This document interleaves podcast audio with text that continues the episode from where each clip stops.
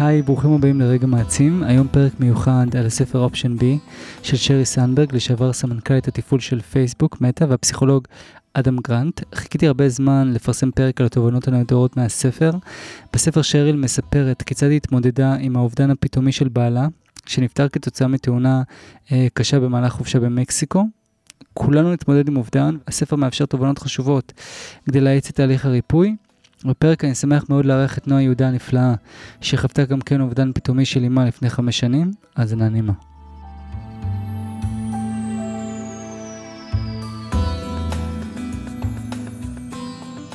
אה, אחד הדברים, אנחנו כבר צוללים, אחד הדברים הכי גדולים, את יודעת, אני אפילו לא אעשה את זה לפי הסדר שתכננתי, כי אני כן רוצה להגיד, אחד הדברים הכי גדולים שלמדתי ממה שעבר עלייך, זה שאחרי האובדן, אוקיי, אני רק אספר, נועה איבדה את אימא שלה באופן פתאומי, יום אחד. איבד, הכל היה קשורה בבוקר, ובערב או בלילה אימא כבר לא הייתה. מה שלמדתי מכל ההתמודדות זה קרה לפני שלוש שנים. חמש שנים. חמש שנים. זה קרה לפני חמש שנים, ומה שלמדתי, אחד הדברים הגדולים, הרבה אנשים נמנעו למעשה, אחרי, ה, אחרי השבעה, לדבר איתך, אפילו על הנושא עצמו, אפילו על מה שקרה. כי הם פחדו שזה יורו, ואני, ואני זוכר, וגם היא אומרת את זה בספר שרי סנדברג, ואת גם אמרת לי, זה לא משנה מה הם יעשו. זה לא משנה מה הם יגידו, אני תמיד, תמיד אני חושבת על זה, זה תמיד בראש שלי. בואי, בואי תספרי. אה, אז הסיפור הזה, אני חושבת שזה היה בערך חודש אחרי השבעה, זה מישהו, זה מכר משותף שלנו, ראיתי אותו אני חושבת בלב המפרץ, הוא כן, הוא בא אמר שלום, אבל ראיתי שהוא נורא מרגיש לא בנוח ורק רוצה פשוט ללכת. וזה בן אדם שקודם שהייתי, היה יוצא לנו לראות אחד את השני, תמיד היינו כזה חמש דקות בשיחה, או כמה דקות כזה מספרים כל אחד מה, מה קורה איתו. ו, וזה היה לי מאוד מוזר.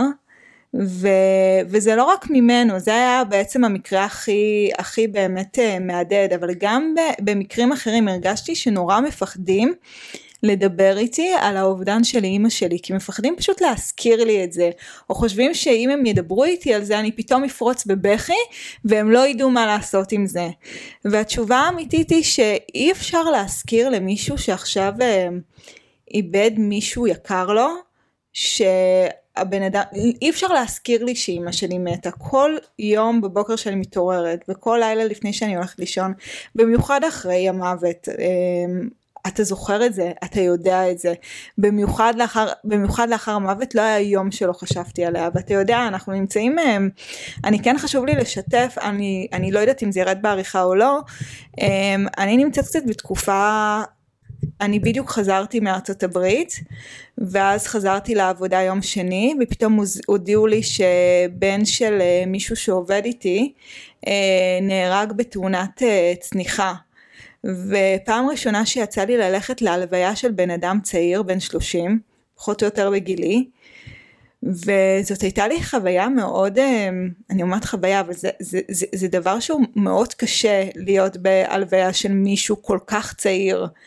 אמ, אתה כל כך, זה, אתה לא אמור להיות שם, אתה לא אמור להיות בהלוויה של מישהו צעיר, וכל פעם, אתה יודע, שראיתי את, את האבא שלו אומר קדיש על הבן שלו, זה פשוט, זה פשוט מצמרר, ואני אמרתי לעצמי, הוא בחיים לא יחזור להיות מה שהוא היה, כי הוא איבד את הבן שלו, ו, ואחד הדברים שחשבתי על זה, זה שנגיד עוד, עוד נגיד שבועיים הוא יחזור לעבודה, זה ברור שאני אדבר איתו על הבן שלו כי, כי קודם כל הוא צריך לדבר על זה אבל עוד דבר שאמרתי אין דרך כאילו זה לא שאם אני אדבר איתו על זה אני אזכיר לו שהבן שלו מת כל יום עד סוף חייו. לא יהיה יום שהוא לא יזכור שהוא איבד את הבן שלו. לא יהיה דקה כי אין מה לעשות לאבד ילד זה הדבר הכי קשה מהכל.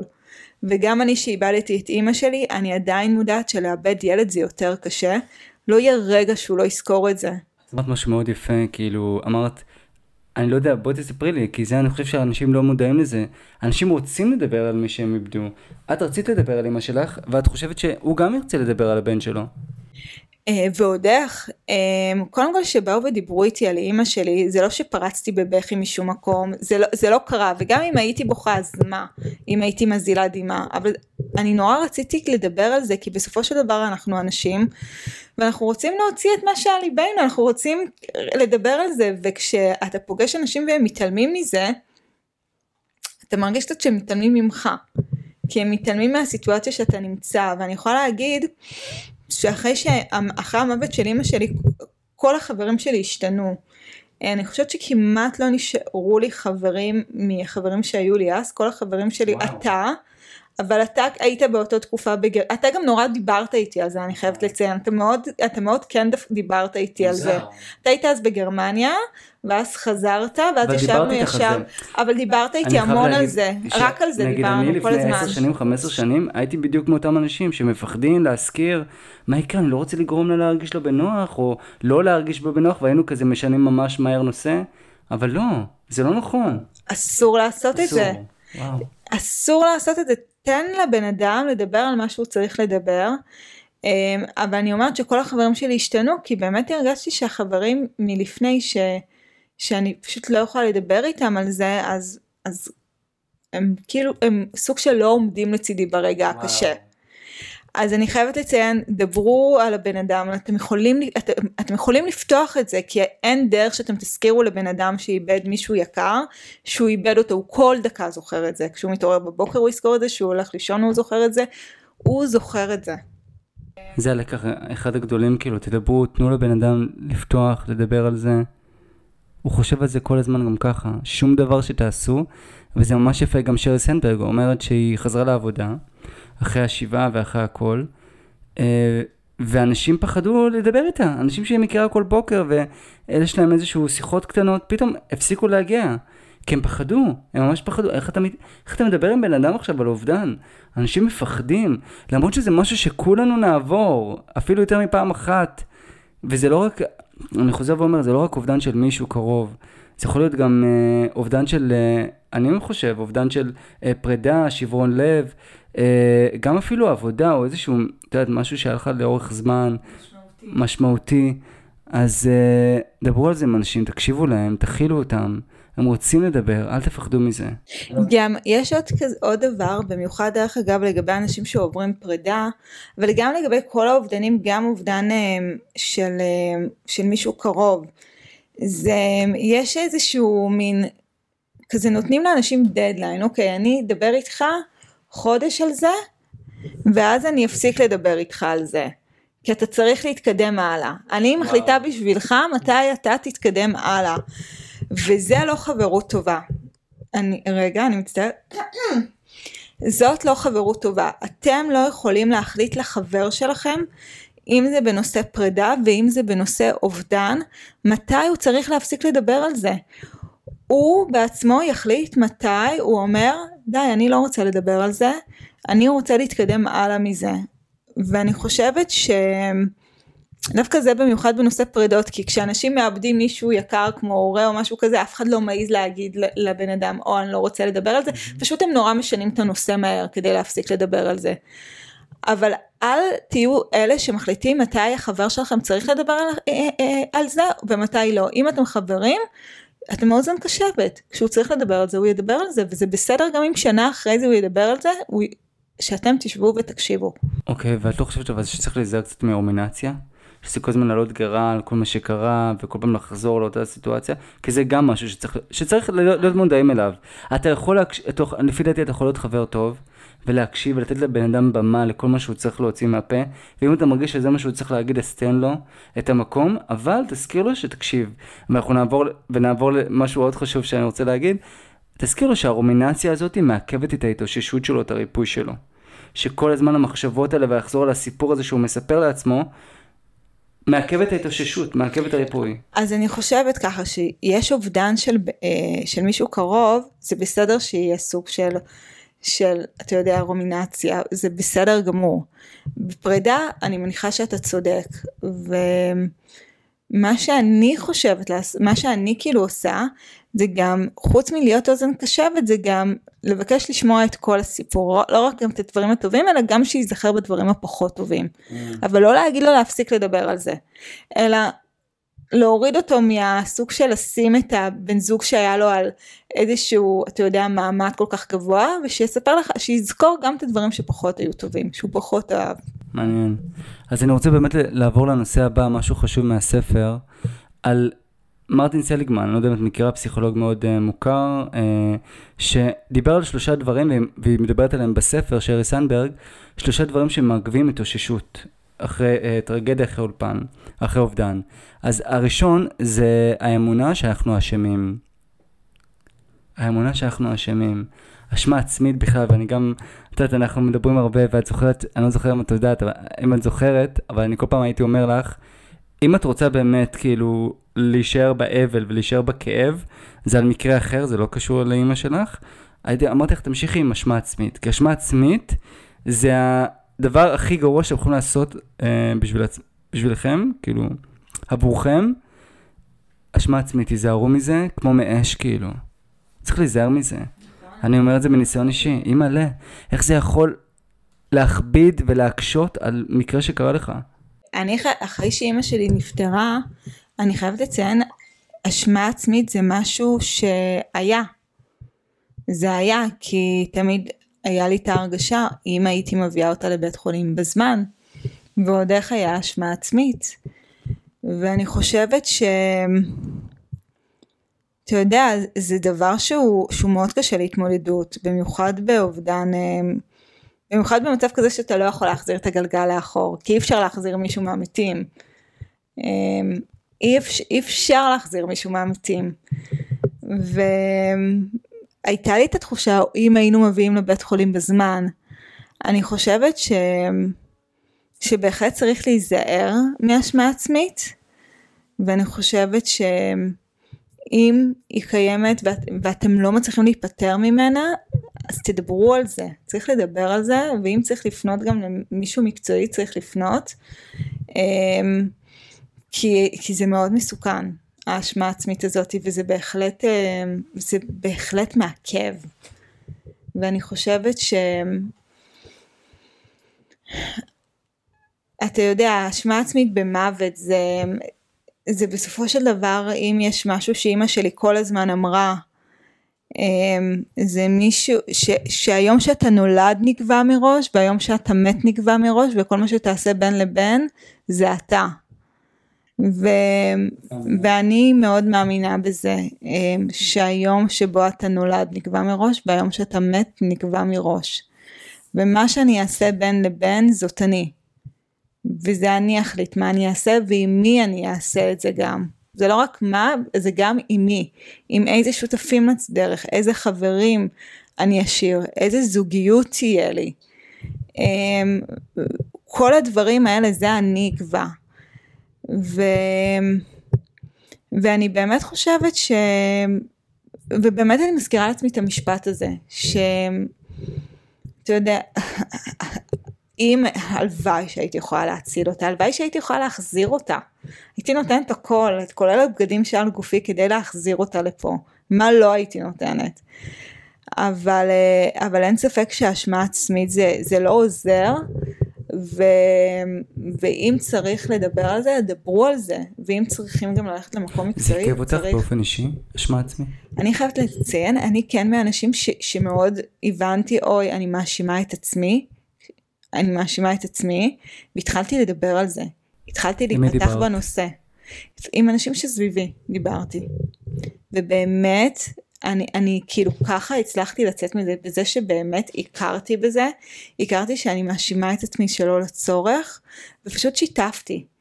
אבל, אמ, אבל הרבה פעמים אנשים נשאר, לרוב אחרי זה אתה נורא גם, גם אשמה עצמית באה עם תחושת של, אמ, אתה יודע, התחושה הזאת של אשמה זה אתה לא רוצה לספר לאף אחד. וזו תחושה שאתה משאיר לעצמך, ואז לרוב ככה זה מתגבר. כי אתה לא רוצה לספר למישהו, או אני מרגיש השם ש... אבל את אומרת, זה טוב לספר לאנשים, לשתף את זה, להכיר בזה. כן, ותהיו בכלל בחיים, באמת, לספר דברים, אה, להיות פגיעים מול אנשים שאתם מרגישים בנוח. אני רוצה להגיד לך משהו מהספר מאוד יפה. אה, אדם, שתמך בה, בשריל סנדברג, כשעברה ממש את התהליך של האבל והכל, הוא אמר לה להימנע ממש מ- מ- אה, מאמירות כמו אני מצטערת, או סליחה, או אני מתחרטת ש. כאילו להימנע מזה ממש, לשנות את השיח. אני, אני חייבת לציין, וואי זה מוזר שאתה אומר את זה, כי, כי יש רגעים שלפעמים אני חושבת על אמא שלי ולפעמים גם אני אומרת אני מצטערת. אה, עד היום אני אומרת אני מצטערת ש... ואתה יודע זה מאוד קל להגיד את זה כפסיכולוג בסופו של דבר אבל כבן אדם שחווה את זה זה, זה קצת יותר קשה כי זה מאוד קל שבן אדם, זה תמיד ככה, בן אדם חיצוני זה מאוד קל להגיד דברים וזה מאוד, אבל כשאתה חווה את זה, זה, זה משהו אחר לגמרי. עד היום לפעמים יוצא לי פתאום כאילו, כאילו לחשוב אוי איך אני מצטערת. ו... זה עוזר לך? זה לא עוזר, ברור שזה לא עוזר. מצד שני להגיד שלהימנע מזה זה מאוד קשה. זה מאוד קשה להימנע מזה, ואני חושבת ש...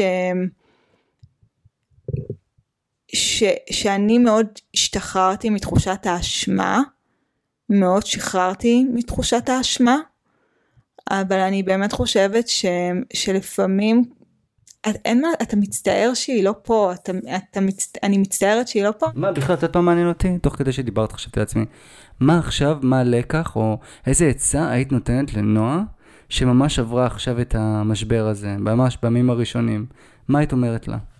אני באמת אומרת לך, אין לי שום חרטה. והייתי אומרת לה, עברת את זה כמו גדולה. אני עשיתי את זה, כאילו עשיתי, באמת, כשאני מסתכלת על ההתמודדות שלי mm. בחמש שנים האחרונות, וגם בשנה הראשונה, כאילו, אני עכשיו מסתכלת אחורה וזה מוזר להגיד אבל אלוהים יודע איך הצלחתי להתמודד עם זה. כי אם כאילו עברתי את הדבר הכי קשה שאי פעם חס וחלילה כשיהיו לי ילדים כאילו חס וחלילה ש, שלא יקרה להם משהו כי אני באמת אומרת הדבר היחידי שיותר קשה מזה זה רק לאבד ילדים. וחס וחלילה שזה יקרה. אבל אני באמת אומרת לך זה ש... אני, אני כל כך, אם יש משהו שאני גאה בעצמי עליו, זה איך שהתמודדתי, איך גם, אני, לא רוצה להגיד השתפרתי, אבל אני השתניתי והתעצבתי והתבגרתי ובאמת, אני מרגישה שכאילו שיש נועה עד המוות של אמא שלי, ויש נועה מהמוות של אמא שלי, זה אנשים אחרים לגמרי. ו, ולא מזמן מישהי שאלה אותי אם אני לא מתגעגעת, כאילו אמרתי, כאילו מישהי שאלה, משהו דיברנו על, על הילדה שבי, כי, כי הרבה פעמים בטינדר, כאילו כולם אומרים אני, יש את הילד, מחפש מישהו שיש עדיין את הילד שבי, כל מיני דברים כאלה. ואז אני זוכרת דיברתי עם חברה שלי ואמרתי הילדה שלי, הילדה שבי מתה כשאימא שלי מתה. והיא אמרה לי את לא מתגעגעת אליה? אמרתי לה לא, היא הייתה סתם ילדה מפונקת. וואו. אני לא מתגעגעת אליה. ו, ואני כל כך אהבתי את אימא שלי ו, וזה חיים אחרים לגמרי, אתה יודע, והחיים שאני חיה עכשיו הם חיים אחרים לגמרי ואני כל כך גאה בעצמי ובאח שלי על הדרך שעברנו, על הדרך שהצלחנו לתמוך אחד בשני ולהישאר ביחד. אז מה את באמת ממליצה למי שעובר את המשבר הזה עכשיו או שכולנו נעבור את המשבר הזה מתישהו? מה, מה, מה הדבר הכי חשוב? הדבר הכי חשוב שעשיתי, הפסקתי לכעוס על עצמי. כאילו ויתרתי, אני זוכרת אחרי, ה... אחרי המוות של אימא שלי התמודדתי, בדיוק עברתי שינויים בעבודה. ו... ו... ולא כעסתי על עצמי. כאילו, ובאמת אני שחררתי, ואם הייתי עוברת את זה לפני, כאילו, mm. לא בתקופת אבל, יכולתי הייתי נורא כועסת על עצמי, אבל מאוד לא כעסתי על עצמי, כאילו, מאוד הנחתי לזה, אמרתי כל מה שקורה זה בסדר, זה בסדר שככה אני מרגישה. אמרתי הדבר היחידי שלא יהיה בסדר זה אם אני אפגע במישהו אחר רק בגלל שלי כואב. זה שלך כואב אתה לא יכול להיות הכאב של מישהו אחר, זה אתה אמרת לי את זה וזה אני מסכימה לחלוטין. אבל, אבל נגיד זה שפחות רגע, הצלחתי... רגע זה שאתה מה? זה שכואב לך, mm-hmm. זה לא אומר שאתה יכול להפוך להיות כאב של מישהו אחר. אה, וואו. אבל, אה, אבל אבל זה שנגיד שפחות הצלחתי באותו רגע בעבודה, או זה ש... היית יותר רחמנית כלפי הייתי עצמך. הייתי מאוד רחמנית כלפי עצמי, ואני חושבת mm. שזה נורא עזר. וזה בעקבות המשבר עם ה... מאוד הייתי רחמנית כלפי, אני זוכרת, אני אגיד לך, הייתי בתואר, וזה היה ש... כאילו בשנה הראשונה, כבר התחלתי את התואר השני, והתחלתי את תוכנית הצוערים, והייתי מאוד עייפה שם, כי פחות הצלחתי לישון בשנה הראשונה בלילות. והייתי נורא עייפה. ואני זוכרת בסוף השנה, כאילו כל אחד היה צריך לרשום על אחד השני נגיד, עשו לנו כזה דבר שכל אחד צריך לכתוב על פתק והוא גם כתב לי את זה באנונימי כאילו מה אתה חושב על כאילו דברים שחושבים אבל עכשיו זה כאילו זה היה אנונימי. והוא אמר ורשמו שם ש... שאני מאוד עייפה ואני לא תמיד איתם ודברים כאלה וואי איזה פוגע זה. ו- ואני הסתכלתי על הפתק ומצד שני מצד אחד מאוד כאב לי ומצד שני גם מאוד סלחתי לעצמי אמרתי אני עברתי את הגיהנום וזה שקשה לי קצת לישון בלילה ואני יותר עייפה במהלך היום זה מה שזה אף אחד עכשיו לא, אני לא שופטת את עצמי גם אף אחד זה ואני באותו רגע לקחתי את הפתק וזרקתי אותו לפח עכשיו אני חייבת לציין אני עדיין לא יודעת מי כתב את הפתק הזה יש לי את החשדות שלי אין לי מושג מי כתב את הפתק הזה. הייתי, היה שני אנשים שחשדתי בהם, אחד מהם התעמתתי איתו, הוא הבטיח לי שזה לא הוא כתב. זה משנה? כן. אוקיי, למה זה משנה? מי אתה שתשפוט אותי? אתה לא, זה הקטע, חבר'ה, אני, אני חייבת לציין, אתם בחיים לא יודעים מה הבן אדם האחר עובר, וזה שהוא לא משתף אתכם, הוא לא משתף אתכם. אתם, כל בן אדם שאתם רואים ברחוב, כל בן אדם שזה, כנראה הוא עובר משהו. קטן או גדול, הבן אדם הזה עובר משהו, תהיו אדיבים איתו. תהיו, תהיו אדיבים, תהיו נחמדים, תהיו, אתם יכולים להיות הנקודת אור של הבן אדם הזה. את, אתם יכולים להיות הנקודת אור של, בדבר הכי קטן, אתם יכולים להיות הנקודת אור. תהיו אדיבים איתו, כי אתם לא יודעים מה הוא עובר כרגע ומה הכיף שהוא עובר עליו כרגע. ואותו בן אדם... זה אודיסיטי, חוצפה כאילו לרשום על מישהו... נכון, היה כל כך לא אדיב איתי. ו- והאמת היא בגלל שזה רק חשד אף פעם לא יכולתי ללכת והבן אדם אחד שכאילו אמרתי לו זה בן אדם שזה היה תוך כדי שיחה אבל הבן אדם השני לא יצאנו לדבר על זה אף פעם לא יכולתי לשאול אותו אבל אמ, אתה אף פעם לא יודע מה הבן אדם אחר עובר בחיים שלו. איזה יופי שהיית רחמנית. אני מאוד רחמנית כלפי עצמי. גם היום את כזאת? כלפי עצמי? כן. כן. בזכות מה שקרה? כן. איזה יופי, שקורה לך משהו את כזה, הכל בסדר. עשיתי את המקסימום, ניסיתי. אני לא, כאילו, אני, אני יודעת שיש דברים יותר חשובים מזה. וואו. ואני יודעת שבסופו של דבר, ש, שרק אם אתה מת, זה נגמר. אבל כל עוד, כל עוד אתה בחיים, ואתה בריא, הכל ניתן לשינוי. ואם פיטרו אותך מהעבודה תהיה עבודה אחרת יותר טובה. ואם החבר שלך ואם החבר שלי זרק אותי אני אתן לו ללכת. פשוט לתת לו ללכת כי יבוא מישהו שיאהב אותי כמו שבאמת מגיע לי. באמת כי זה כי, כי אם זוגיות נגמרת תהיה עוד זוגיות, תהיה עוד זוגיות. אם מפטרים אותך בעבודה, תהיה עוד עבודה. כי אני כשאימא שלי נפטרה, אה, אני עזבתי עבודה אחת, לעבודה באמת פי אלף יותר טובה עזבתי. שהרגשתי באמת שנתנה לי כל כך הרבה כוח בימים הכי קשים מהעבודה האחרת שאחרי זה עברתי אליה. חודש אחרי שאימא שלי נפטרה. עבודה שבאמת נתנה לי כל כך הרבה כוח. ואני אומרת האמת, הדבר היחידי שהוא סוף, זה, זה מוות. מוות. כל עוד אתה וואי, חי ואתה בריא, אתה בריא, אני חושב לעצמי, אפילו כדי אולי לעשות איזשהו שלט ולתלות לך את זה ב... The only final... אם אתה חי זה לא נגמר. אם אתה חי זה לא נגמר. כן, הדבר היחידי שסופי זה המוות, שום דבר אחר הוא לא סופי. אז למה, את יודעת, כל כך הרבה מאיתנו מתקשים, כאילו יש לך עכשיו איזשהו משבר שאתה חווה, אתה מרגיש, וגם יש מחקרית, וגם היא רושמת את זה בספר, שמחקרים מראים שכשקורה לנו איזשהו משבר או שאנחנו חווים סבל, אנחנו חושבים שזה יימשך לעד. יימשך, יש ממש מחקרים שמראים את זה, ואנחנו תמיד, והמחקר גם מראה שאנחנו תמיד טועים בהערכות שלנו. שתמיד שאנחנו חושבים שזה יימשך נגיד כל כך הרבה זמן, זה נמשך פחות זמן ממה שאנחנו משערים. אני, אני חושבת שאני, אתה יודע, התחלתי ללמוד לחיות עם הכאב של האובדן של אמא שלי, כי אתה לא מתגבר על זה, ואתה לומד לחיות עם הכאב.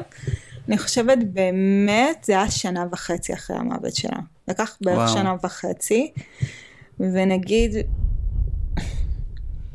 אני חושבת ש... וואי, שנה וחצי זה המון. וזה מוות של אימא שלי, הבן לא, אדם הכי אהוב לא בחיים שלי. אני רק אומר לעצמי, וואי, אבל אני, אני חושבת ש...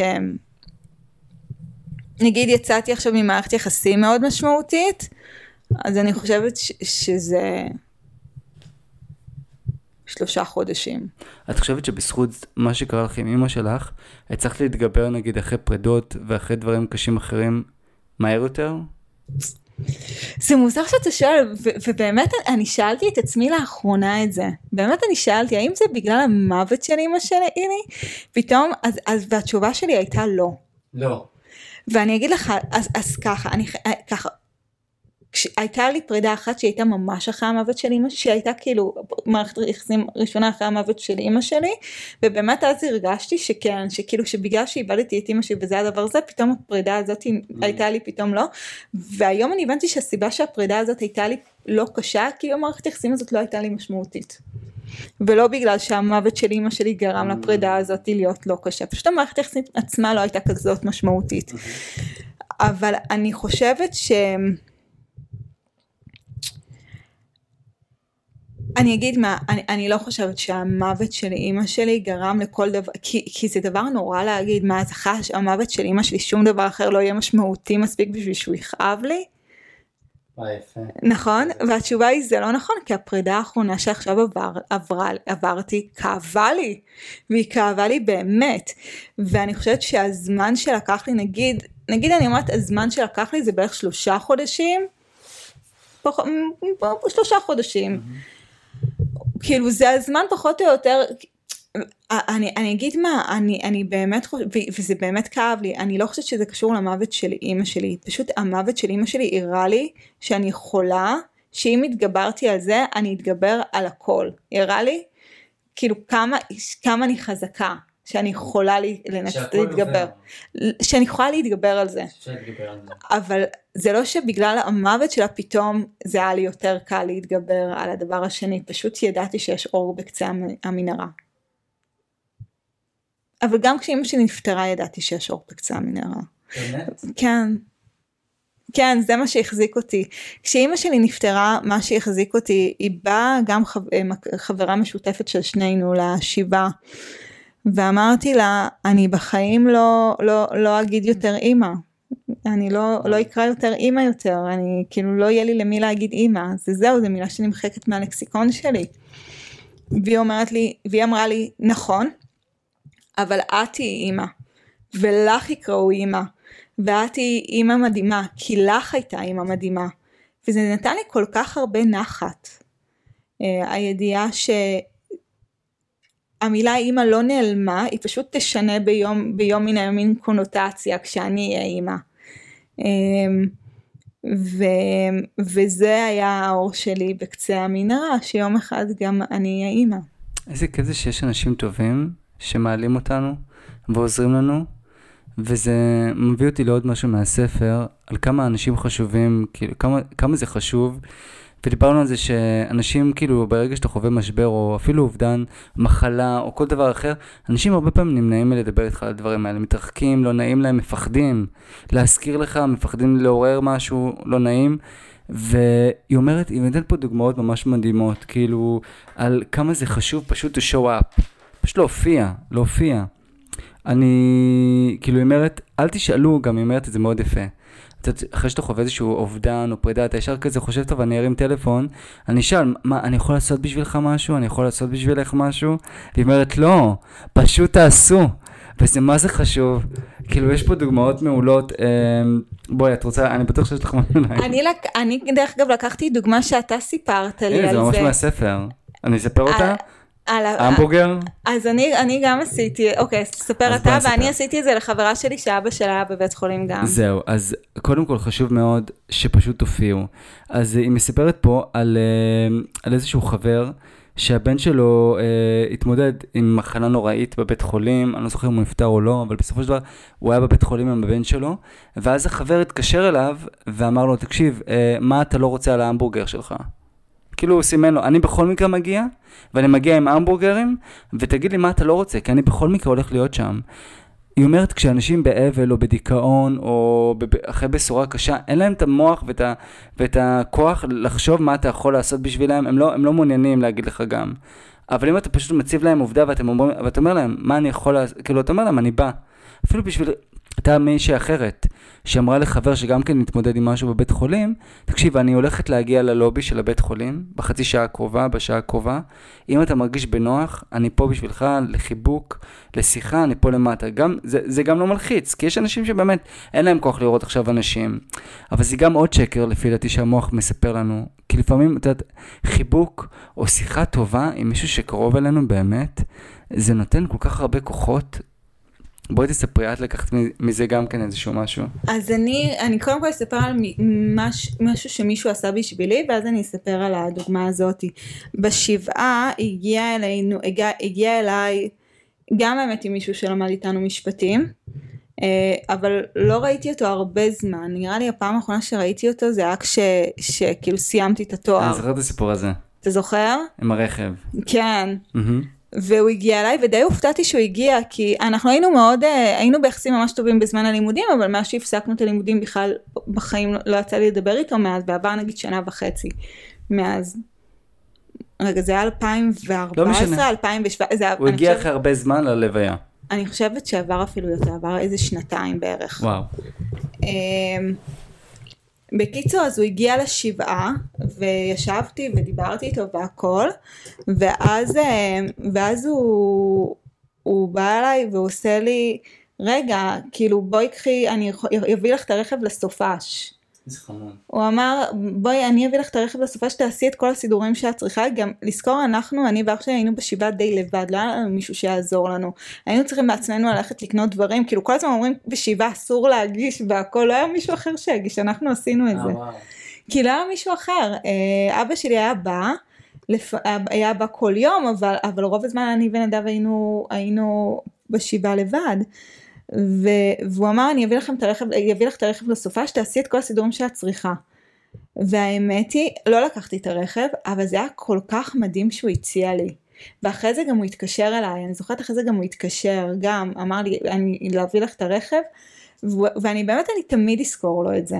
תמיד אני אזכור לו את זה, כי הוא היה כזה מדהים וכזה מקסים, והאמת היא בחיים, אני חושבת יצא לי אולי פעם אחת לראות אותו, אחרי זה חזרת, אחרי זה כאילו בעיר, הרי אם אתה עורך דין בחיפה אתה כנראה עובד בעיר התחתית אז יצא לי שם איכשהו לראות אותו כנראה מרחוק או משהו אבל, אבל לא אבל זה היה מאוד רחוק בשביל כאילו לגשת הבנת ברור שהייתי אומרת שלום פשוט זה היה יחסית רחוק כזה אבל אני עד היום אני תמיד יודע לו על זה. אוי. אני כל כך, אני חושבת שאחרי זה גם הוא התקשר, ואני חושבת שאולי אני התקשרתי בשביל להודות, או הוא התקשר או אחרי זה אני וואו. גם התקשרתי אליו כדי בוא, להודות בואי לו. תספרי לי, מה באמת הדברים הקטנים, הגדולים, שאנשים יכולים לעשות כשאתה בשבעה? והיה עוד משהו. היה עוד משהו, אבל אני, אני רוצה באמת לשאול, כי את יודעת, אני לא... אז זהו, אני רוצה לדבר זה משהו קצת יותר גדול. אוקיי. להביא רכב למישהו לסופש זה כאילו גדול, אוקיי. ו- ו- ולא לקחתי את זה כי... אבל יש דברים יותר קטנים, אז חברה שלי הגיעה, היא הגיעה להלוויה, קודם כל תגיעו להלוויה, אם אתם יכולים תבואו להלוויה. כאילו אם אתם יכולים חבר'ה תגיעו להלוויה ואל תחכו ליום האחרון של השבעה. אני בדיוק עכשיו שאמרתי לך שהבן של כן. המנהל פרויקטים אז דיברתי עם מישהו בעבודה שלי אמרתי לו מתי אתה הולך לשבעה אני אלך ביחד הלכתי להלוויה ואז אני רוצה ללכת לשבעה אמרתי לו מתי אתה הולך נלך ביחד אז הוא אומר לא יודע ביומיים הראשונים לא הולכים אז אולי אני אחכה כזה ליום שלפני האחרון אמרתי לו "אה, אה, לא אל תחכה ליום האחרון מאיזה השטויות אני לא מבינה מי אמר שביומיים הראשונים צריך לתת למשפחה זמן לא תגיעו תגיעו לשבעה כמה שיותר מוקדם הכל בסדר למה? בואי באמת תרחיבי. כי אני חושבת שדווקא הימים הראשונים הם הכי קשים וצריך אנשים בימים הראשונים. הבנתי. אז שיהיו הרבה אנשים. כן, אל תדחו את זה. אל תדחו את זה, פשוט יואו, תגיעו. יואו, זה כל כך חשוב מה שאת אומרת אז עכשיו. חברה שלי הגיעה, אה, הגיעה להלוויה ואז הגיעה יום אחרי זה לשבעה. ואז סתם אמרתי לה, ובאמת, תקשיבו, לא היה לנו, לא ידענו, לא ידעתי באותו זמן איך לבשל אפילו. לא היה לי, כאילו, לא היה לי אוכל, כאילו, אני אמרתי לעצמי, אפילו לא ידעתי, באמת לא ידעתי לבשל, היום אני יודעת טוב לבשל, אבל אז לא ידעתי. ואז אמרתי לה משהו כמו, אין לי, כאילו, אין לי מה לאכול, אה, כאילו, זה, אה, היא הביאה לי אוכל, ואז אמרתי לה, איזה כיף, תודה, ומאוד כזה, אוי, יש לי משהו לאכול, תודה, היא הביאה לי נודלס, ואני מאוד אוהבת נודלס. תודה, והכל, ו- ו- ומרוב שהיא ראתה את זה, היא פשוט דאגה כל יום, קודם כל. כל יום היא הגיעה, והיא הביאה עם אוכל, ואמרה לכל כאילו שאר החברות להביא, לא להביא חטיפים ועוגות, תביאו אוכל, תבשלו ותביאו אוכל. והאמת היא, אבל היא גם, היא בכלל כל יום הגיעה. לא היה יום אחד שהיא לא הגיעה. יואו, יואו, אה, יואו. ובאמת, כאילו, אני אגיד פה את השם שלה, טל, כל כך תודה, שבאמת, אני, אני תמיד יודע, אה, טל היא הייתה איתי בהתמחות, פשוט כל יום הייתה שם, והיא באה, ופשוט, יואו. אתה יודע מה זה כל יום אחרי העבודה שלך בעריכת דין, שאתה מסיים אולי בשבע, כאילו יוצאת, זה הרי מצאת החמה יוצאת הנשמה, וכל יום היא באה, וזה פשוט, אני כל כך והיא מודה הכינה לה עד גם היום. כל יום אוכל. והיא הכינה אוכל, והיא דאגה גם שאחרות יכינו אוכל. לא, פשוט... אה, היא פשוט הייתה כל כך מדהימה, וכל כך אני מודה לה, אז אני אגיד את השם שלה, טל, כל כך כן. תודה לך, כן. אז אפילו דברים קטנים כמו להכין אוכל, פשוט להיות קשובים למה אנשים קשובים. צריכים. פתאום הייתה קשובה לי, פתאום אמרתי, אוי, איזה כיף, תודה שהבאת אז אין לי מה לאכול, היא דאגה פתאום לזה. כאילו, תהיו קשובים, אה, תגיעו, קודם כל תגיעו, חבר'ה. אני חושבת שלהגיע להלוויה, אלא אם אתם באמת לא יכולים, כי הרבה פעמים זה, זה כל כך במפתיע, וזה לפעמים באמצע הלילה באמת אי אפשר, אבל אם אתם יכולים, וואו. תגיעו להלוויה, להגיע לשבעה, כאילו תכבדו את החברים שלכם, ת- תכבדו את המכרים שלכם. אני לפני כמה שבועות, בדיוק ביום העצמאות, הגעת, הגעתי לשבעה של מישהי שכמה, שיצא לי זמן ארוך לא לדבר איתה. אבל עברנו דברים מספיק משמעותיים בחיים שלנו ביחד, גם שאני בערך שנתיים לא יצא לי לדבר איתה, עדיין הגעתי לשבעה. תכבדו את האנשים שאתם מכירים. את הולכת הרבה יותר לשבע- לשבעה, לשבע- שבעות, כן? לא יודעת, שבעות כנראה. אבל אחרי מה שקרה את הולכת, את מקפידה יותר? אהבתי את מה שאמרת לחבר בעבודה, אה, לא. אני הולכת כאילו בימים הראשונים. דרך כאילו. אגב, אז דרך אגב אי אפשר ללכת כי הוא חלה, האבא כאילו אה, חלה. בקורונה, הוא גר, זהו, תכננתי האמת היא ללכת, אה, כאילו כבר אמרתי טוב אני אלך לבד כבר בשישי בבוקר, אבל אז אמרו לנו שהוא חלה בקורונה ואי אני אפשר. חייב להגיד שיש מלא חוקים על השבעה שאף אחד לא יודע. איזה חוקים יש? אין חוקים. חוקים, לא, אבל יש, יש כאילו, לא חוקים, אבל יש עניינים שאתה לא מודע אליהם. כי את אומרת למשל עם, ה, עם האוכל למשל, הרבה לא, אני, אני, אני יודע, אבל יש, יש הרבה עניינים בשבעה, אני זוכר שסיפרת לי דברים שלא הבנתי. למשל, אנשים שאמרו לך דברים בשבעה שאמרת, לא, את זה לא אומרים, כאילו. תקשיבו, יש קטע בשבעה, וזה שאנשים באים, תקשיבו, כשאתם באים בשבעה, אתם באים כדי להיות אוזן קשבת לבן אדם, לא שהבן אדם יהיה אוזן קשבת בשבילכם. ואני חייבת לציין, אני הלכתי לאיזה שבעה אחרת בערך שבועיים אחרי שאימא שלי נפטרה, ולא דיברתי על אימא שלי, אלא אם שאלו אותי. זה לא הזמן לספר על מה עבר עליכם, כשזה, אלא אם הבן אדם שואל אתכם. הרבה פעמים, אז זהו, כשאני כאילו, בגלל שאמא שלי נפטרה, אז אני הולכת, לפעמים אומרים לי, בואי ספרי לי על עצמך, ואני מנסה, נור, כאילו, על מה שאת עברת עם אמא שלך. דרך אגב, אני מנסה מאוד לקצר בזה, כדי להיות, יותר האוזן הקשבת. עוד דבר, אמרו לכם דברים כמו, אז אצלנו לא אמרו לי יהיה בסדר, אמרו מה אתם הולכים לעשות, כמו כאילו מה אתם תעשו, ואני כזה לא יודעת, כאילו מאיפה אני יודעת, אנחנו כמה ימים אחרי שאמא שלי מתה, מאיפה אני יודעת מה יהיה, אני לא יודעת מה יהיה מחר, אני יודעת מה יהיה, ואמרו מה אתם הולכים לעשות, אני כזה לא יודעת, כאילו, לא יודעת מה אנחנו הולכים כאילו לעשות, החריפו את זה עוד יותר. החריפו את זה, ו... ו... וזה כל כך לא הזמן להחריף את זה, זה עזבו את זה, כאילו האנשים הם מספיק בוגרים כדי להתמודד עם זה, תקשיבו. אוזן- תהיו אוזן אל קשבת. תדברו על עצמך, בכלל אני חושב שבחיים אנחנו צריכים יותר להקשיב, כן, ופחות את הסיפורים האישיים שלנו, אף אחד לא צריך את העצות שלכם, אנשים קצת יודעים, אלא אם מבקשים אותם. הם מבקשים. אז אני נורא ביקשתי עצות, נגיד מבנות דודות שלי, שאיבדו את, אחותה של אימא שלי נפטרה חמש שנים לפניה, דרך אגב הם נפטרו בדיוק באותו גיל, 59, אה וואו. אבל היא נפטרה חמש שנים לפניה, ובאמת בנות דודות שלי, באמת ביקשתי מהם המון עצות, עצות על אובדן אם. כי הרגשתי שבאמת אובדן אם זה משהו שהוא, שכאילו אני צריכה מאנשים שאיבדו את Mm, אימא שלהם. מה, מה עצה? את זוכרת מה הם אמרו לך? אני חושבת שכאילו הם אמרו לי פשוט שהזמן הוא זה שיעשה את שלו, ואני חושבת שזה הדבר הכי נכון, שפשוט לתת את הזמן. אז זהו, אז קודם כל אמרנו שלוש... זהו, אז, אז הוא אומר, בואו אני אחזור על זה, כי הוא אומר שלושה דברים שיעזרו לכם לריפוי מהר יותר. אז דיברנו על אשמה עצמית, כמובן, דיברת עכשיו על הזמן, אז הזמן יכול להיות ארוך יותר, הזמן של האבל יכול להיות ארוך יותר ויכול להיות יותר קצר. אז אני רק אספר שהוא אומר באמת על האמונה שאנחנו אשמים בהכל, שהכל באשמתנו, זה הראשון שיכול ממש לעכב את הריפוי. השתיים, זה האמונה שהאירוע הזה ישפיע על כל התחומים, תחומי חיינו. שכל תחום בחיים שלנו זה ייגש, זה כאילו, זה ישפיע. את מחייכת, אני מבין ש, ש, שאת מאמינה שזה, שזה כן משפיע. והשלישי, אני רק, אנחנו נדבר עוד מעט על הסעיף השני, אבל השלישי, האמונה שההשלכות של אותו אירוע יימשכו לעד. אבל בואי בוא תגידי לי, כן, השני, האמונה שהאירוע הזה ישפיע על כל תחומי. אני חייבת לציין, אני, האובדן של אימא שלי, אני אמרתי עוד פעם, היה, יש, יש את מי שהייתה עד האובדן ויש את מי שהייתה אחרי האובדן, זה לא אותו דבר, זה חיים אחרים זה לגמרי.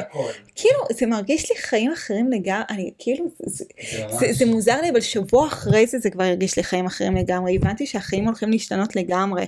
אה, זה מוז... אני כאילו מרגישה שהחיים האלה הם כל כך רחוקים, ו- וכאילו כל כך, מצד אחד כל כך חסר לי שתהיה לי מישהי פשוט לבכות לה. ו- וגם ברגעים האלה שאתה עובר אפילו פרידה.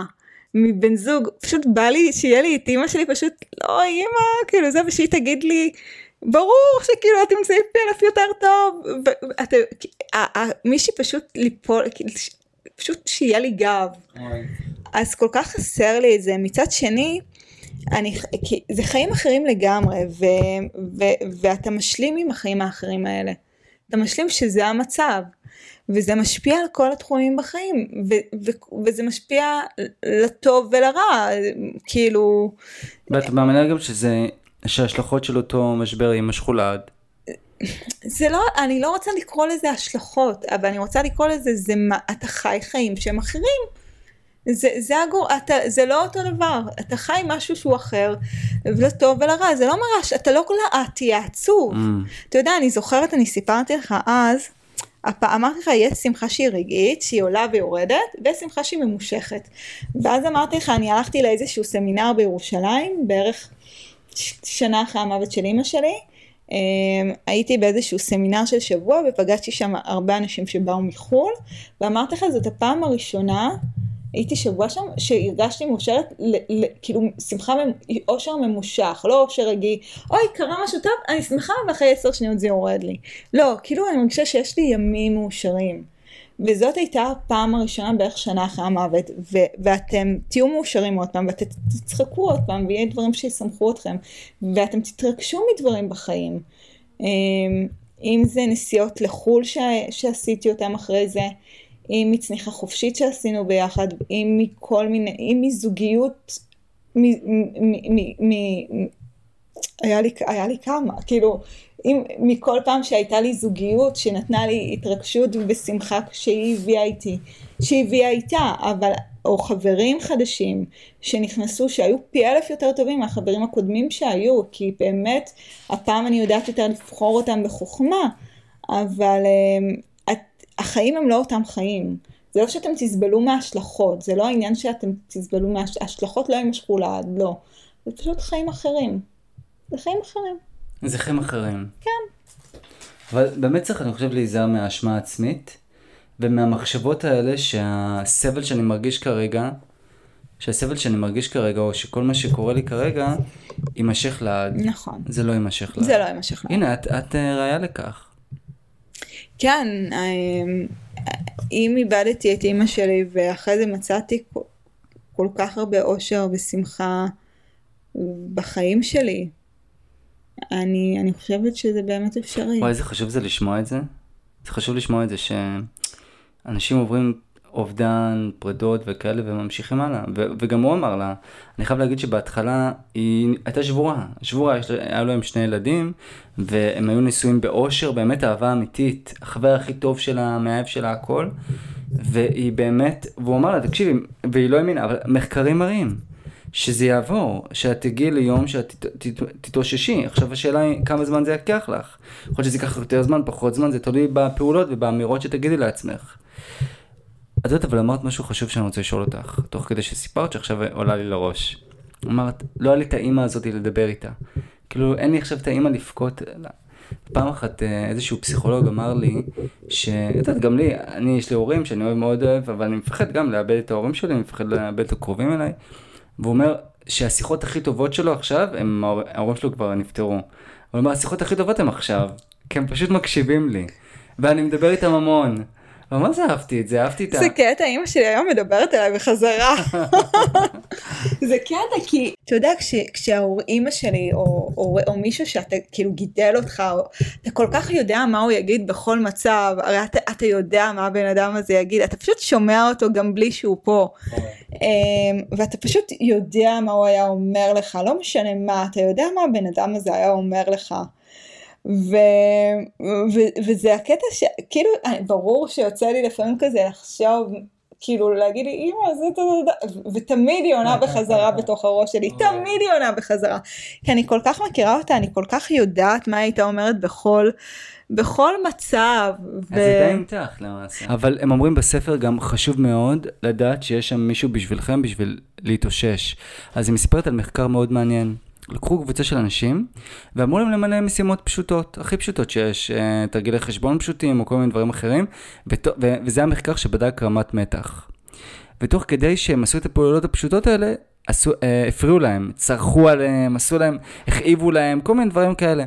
והם ראו שמה רמת המתח של אנשים אה, בסוף, חלק מהם כמובן ויתרו, חלק הפסיקו באמצע, כל מיני כאלה, חלק אה, דיווחו על רמת מצוקה מאוד גבוהה, ואז עשו איזשהו שינוי, ניסוי כאילו אה, אחר, לקחו קבוצת אנשים, אותו דבר, רק הפעם הוסיפו להם כפתור אדום, פשוט מאוד, כפתור אדום מולם, שברגע שהם לוחצים עליו, הצרחות וכל הקושי והמצוקה ייפסק.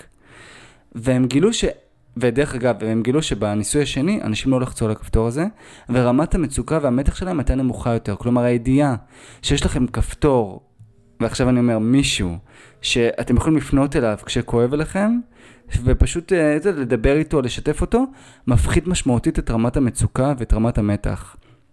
ויש איזשהו סיפור מאוד חשוב מהספר גם כן, של אדם גרנט, שכתב עם שריל סנדברג את הספר הזה.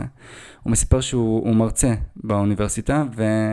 ויש סטודנטים שפונים אליו, ואז איזשהו סטודנט שהיה, שהוא ראה שהוא קצת במתח ובעצבים, כאילו בסטרס, אבל הוא לא, הוא לא, הוא לא הבין את זה, את יודעת, אנחנו חיים, יש מאות סטודנטים, אתה לא... ואותו בן אדם התאבד. זה היה שוק וזה היה בום גם לאדם וגם לאחרים. הבן אדם הזה כאילו, היה לו מצוקה והוא לא, לא היה לו למי לפנות, באמת. וזה מה, זה שהתגלה, מה, זה מה שהתגלה אחר כך. ובעקבות המשבר הזה שעבר אדם, שבאמת היה לו קשה עם, ה, עם האובדן הזה, הוא החליט שבכל יום ראשון בלימודים באוניברסיטה הוא מפרסם את המספר שלו בענק. והוא אומר לסטודנטים, תקשיבו, אתם חווים איזשהו אה, משבר, אובדן, קשה לכם, מצוקה, מחשבות אובדניות, תרימו לי טלפון, בכל שעה. אני פה בשבילכם כי הוא יודע שזה לא שהקטע שהם יתקשרו שיעזור להם. הידיעה, מספיקה ידיעה שאתה יודע שאתה יכול להרים את הטלפון, בכל זמן זה מה שמספיק.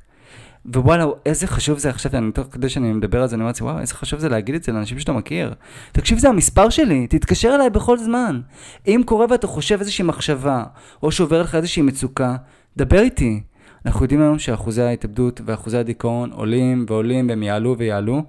ואיזה טוב זה שיש אנשים, אני יודע היום, אני הרבה יותר חזק היום, בזכות זה שאני יודע, וואי, איזה כיף שיש לי אותך, ויש לי כיף, יש לי את אחי, ואנשים אחרים שאני אוהב, שאני יכול להרים להם טלפון ולדבר איתם, והם יהיו שם בשבילי. ויש לי, את יודעת, אני אומר את זה, אבל יש לי חברים ש, שברגע שהם ישמעו מצוקה, הם פשוט יבואו, הם יעזבו הכל והם יבואו. ואיזה כיף זה, איזה כיף זה שהידיעה הזאת היא מפחיתה משמעותית את המצוקה והסטרס. אז זה כאילו, אני רק אומר שזה עוד איזשהו עניין חשוב שאני לקחתי לי לחיים, כאילו, אנשים עוברים משברים, מחלות, פיטורים, פרדות, פשוט תרים את הטלפון, תראה להם שאתה שם, תעשה איזשהו מכוון נפלא, תקפוץ לביקור, תשלח איזשהו משהו. את יודעת, ידידה של, בדודה שלי, אה, עבר עליה איזשהו לילה קשה, היה להם תינוקת, ועבר עליה קשה, לילה לבן, ו... ובאתי לבקר אותה יום אחרי. קבענו שניפגש בכל מקרה, ובאתי לבקר אותה, וכמובן הייתי איתה, אבל איזה חברה טובה שלה פשוט שלחה לה עוגה מפנקת כזה. בלי קשר, רק היא ידעה שכאילו עובר עליה לילה קשה, שלחה לו עוגה שהן אוהבות, אה, מגזינו, זה מפורסם מאוד בתל אביב, ופשוט עוגה כזאת, לפנק, לפנק אותה, איזה חמודה, איזה מחווה. ממש מקסימה, כן. אז אני אומר, תעשו מחוות כאלה. עכשיו, אה, אז דיברנו על הכפתור, דיברנו על זה כמה זה חשוב להיות בשביל אנשים. אני רוצה לדבר על עוד משהו מאוד מעניין. התרחיש הגרוע ביותר. זה מעניין כי אדם גרנט אמר לשרלי סנדברג, ברגע במה של האבל הקשה והכל, הוא אמר, תקשיבי, יעזור לך, זה מעניין, והיא אומרת שזה כן עזר לה, אבל זה יהיה מעניין לדבר איתך על זה, לחשוב, תמיד אנשים אומרים, אה, כאילו, לחשוב מה היה יכול להיות התרחיש הגרוע יותר. כאילו בקטע של הודיה, על מה, כאילו לא, לא, לא, כי אנשים הרבה אומרים, נגיד, אה, חושבים על... אה, על דבר, להיות אופטימיים, ולא, והוא אומר דווקא, יכל להיות תרחיש גרוע יותר. כאילו, תמיד יכול להיות תרחיש הקיצון. אה, אני אספר לך את הסיפור, ומספרת את זה מאוד יפה גם ברעיונות שלה. אז היא באה אליו, היא בדיוק איבדה את בעלה, בפתאומיות, אבל קשה, אובדן נוראי, ואז היא אומרת, תקשיבי, יכל להיות יותר גרוע. כאילו רק תנסי לפעמים לחשוב על, על תרחישים יותר גרועים, זה יכול לעזור לך, והיא כאילו, היא לא אישה קלה כל כך, אה, ככה זה, היא אומרת, את, אתה מעז להגיד לי, לחשוב על תרחיש גרוע יותר? אני איבדתי עכשיו את בעלי, כאילו, את אהוב ליבי, שחיינו כל כך הרבה זמן, אתה מעז להגיד לי, לחשוב עכשיו על תרחיש גרוע יותר? אתה מבין מה קרה לי עכשיו? ובעלה, הרי בוא נזכיר, אה, מת מדום לב, כאילו, משהו בסגנון, ואז הוא אומר לה, תקשיבי, בעלך יכל, וככה בקור רוח, יכל לקחת את הילדים שלך באוטו ולסבול מאדום לב באותו רגע, ושלושת, ושלושתם יכלו למות. ואז ברגע הזה היא אמרה לו, לא, לא, stop, stop, stop, בסדר, אני מקבלת, אני מבינה, שהיה יכול להיות תרחיש גרוע יותר. כאילו, לפעמים כשאנחנו הולכים למצבים קיצוניים יותר, תרחישים גרועים יותר, אנחנו מודים, אנחנו מכירים תודה לפחות על מה שקיים. אני חייבת לציין שכאילו הרגשתי בתקופת המוות שלה ש, שקורים הרבה דברים רעים אחר כך. אמ, הרגשתי שזה בא ביחד, שגם אימא שלי מתה, גם בעבודה שלי היה, היו בעיות, היו לי כל מיני דברים, גם תמיד כש, כשכל כך הרבה דברים קורים, גם תמיד יש גם בעיות בריאות גם על הדרך. כי אין מה לעשות, הרבה פעמים הבריאות שלנו מושפעת מלחץ.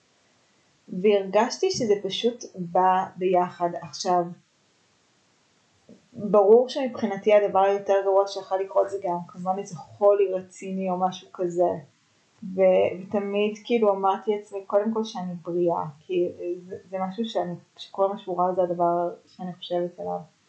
אבל אה, אז לא יצא לי לעשות את מה שהוא אומר, לחשוב אוי זה יכול להיות הרבה יותר גרוע, אבל כן כשזה קרה, כשאימא שלי מתה, הרגשתי שהרבה דברים ביחד רעים קורים, ו, ולא מזמן אמרתי לחברה שלי, שאמרתי כמו שדברים רעים באים ביחד, גם דברים טובים באים ביחד, וברגע שהדבר הראשון הטוב שיגיע, הדברים האחרים הטובים יגיעו בעקבותיו, אז פשוט צריך להחזיק חזק. אה, היא בדיוק גם נפרדה מהבן זוג שלה, זה בדיוק, זה היה קטע. אני הלכתי בגרנד קניון, בדיוק ראיתי אותה, ואמרתי לה, היי, מה שלומך? היא אמרה, את מבינה, בדיוק נפרדנו יום אחרי זה, אני נפרדתי מהבן זוג, הבן זוג שלי נפרד ממני גם. זה היה ממש, זה, זה ממש קטע, ועוד אמרתי לה באותו יום, אוי, אני אתקשר אליך בסופש. כדי לשמוע כאילו מה קורה איתה, ואז בדיוק התקשרתי אליה בסוף ואמרת, אה, גם אצלי, כאילו עכשיו אני גם עוברת פרידה.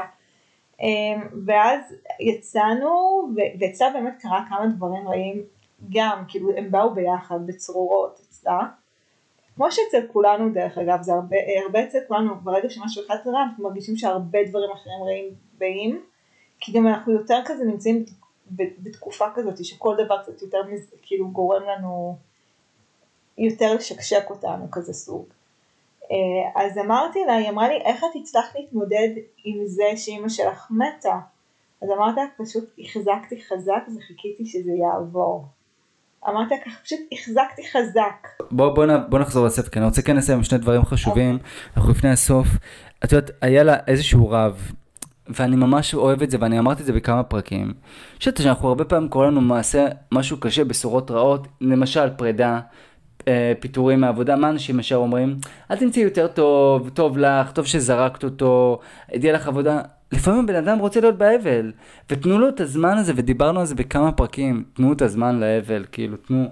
אז היה לה רב שאמר לה, lean in to the suck, כאילו, תכנעי, תתמסרי לכאבים, תתמסרי לכאבים, תני להם את הזמן שלהם, לא סתם, יודעת, לכל רגש, ואת זה למדתי גם באותו טיול טבע שעשינו, לכל רגש, לכל תחושה, יש מקום, תנו, להם את המקום, אל תשאר, תש, תש, אה, תדחיקו אותם. אז, אה, אז אני רוצה מפה כאילו לעבור למשהו מאוד חשוב וזה מחשבות משניות.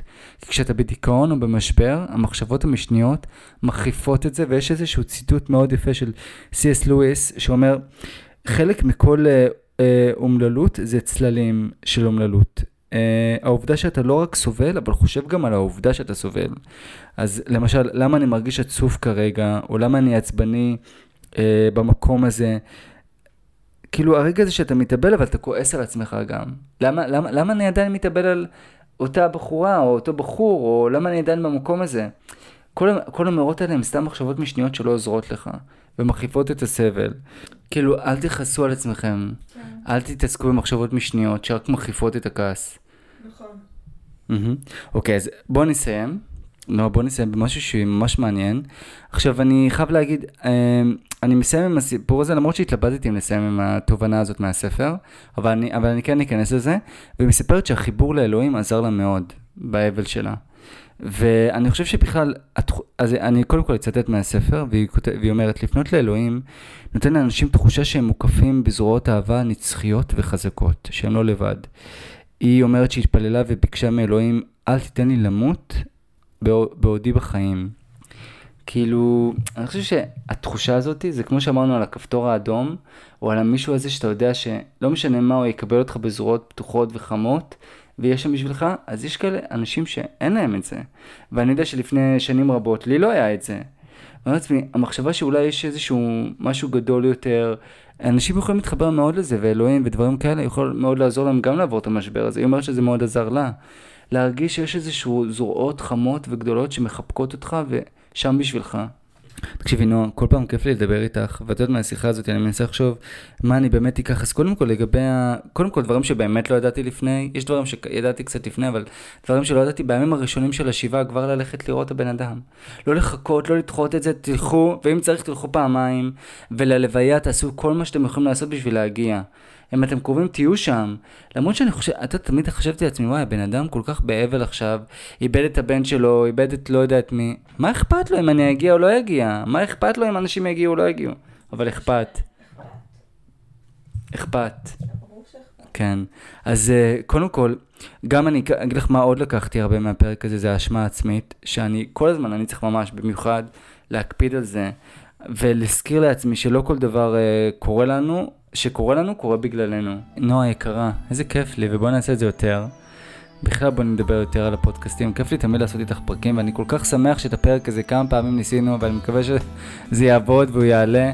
או, זה נקרא, אז הספר עצמו נקרא, אה, בוא נ... פלה... אופשן בי, סליחה, אופשן בי, זה, זה השם הספר של אה, שרי סנדברג ואדם גרנט. אה, תודה לכם שהאזנתם ותודה לנועה חמודה שהייתה איתי בפרק ועל כל התובנות החשובות. וואי, זו הייתה שיחה באמת טובה ואני שמח ששיתפנו הרבה. אה, נתראה בפרק הבא, ביי להתראות.